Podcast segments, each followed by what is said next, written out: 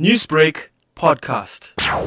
He did not have a normal childhood growing up with political activists as his parents. Although sticks and stones tend to break bones, they also form part of the fond childhood memories that Ghaleb Cachalia holds dear to his heart. My childhood was a wonderful childhood in many ways.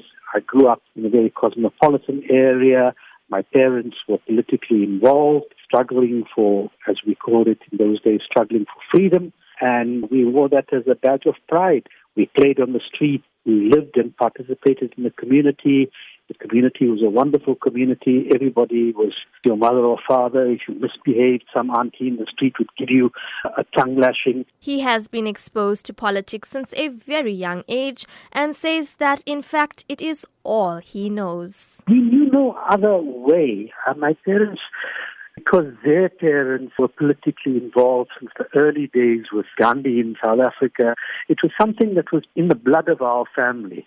We understood it to be a, a given that that's the way you, you lived and were brought up. That this is this was the right thing to do, uh, to oppose oppression, to to stand up against oppressive measures, and to stand up for the rights of people. It was part and parcel of the bread and butter on our table, the blood that flew through our veins. While Cachalia loves South Africa, he spent several years in Britain getting the education that he needed to propel him forward. So my parents decided to send us to Swaziland to Waterford School. Because of my parents' political involvement, the South African government decided to get tricky with my passport. My parents decided that in case they removed my passport, which they did in due course, that I should go on holiday to England to visit my aunt and uncle and apply for my passport from there. If my passport was then granted, it would allow me to return to Swaziland and I could continue going to school. But if it was refused, I had the option of continuing my education, which was Cambridge, British based in England. So that's what I did. I applied from there. They refused my passport, so I stayed in England. I would apply every year dutifully for my passport, and every year they would refuse it. Until, as I was finishing my studies, they gave me a six month passport, so I came home. Now serving as the Democratic Alliance's Deputy Shadow Minister of Trade and Industry, Cachalia is driven by a passion for the community. I joined, I went through various iterations. I stood for mayor in Ekurhuleni and narrowly lost. I served as a councillor there and head of caucus. I then came to Parliament and I was appointed in this position in, in, trade, in trade and industry. It's an area of considerable interest to me it plays to my expertise.